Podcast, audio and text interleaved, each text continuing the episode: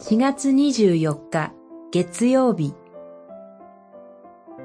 世界が異なる言葉で話すのは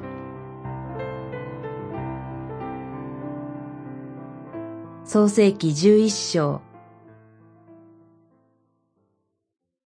さあ、天まで届く塔のある町を建て、有名になろう。そして、全地に散らされることのないようにしよう。十一章四節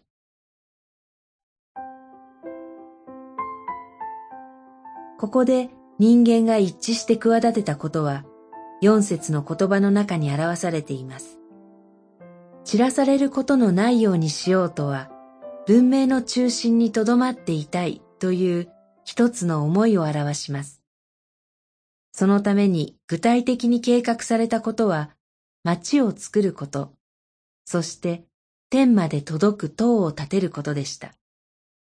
その目的は名を残すことです。人は文明の力によって驚くばかりの技術力を手にして人類の統一を図るかもしれません。地上にユートピアを作ることは人間にとって可能でしょうか？教会はこの地上でいかなる場所として姿を現しうるでしょうか聖書は科学技術を否定してはいませんが、天へ通じる道はバベルの塔に象徴される文明の技術力によっては決して開かれないものです。神の身胸にのっとってキリストがたどられた十字架の道が人をそこへと導きます。そして地上で生きながら得るのとは違う、神と共に生きる永遠の命が約束され、世の終わりに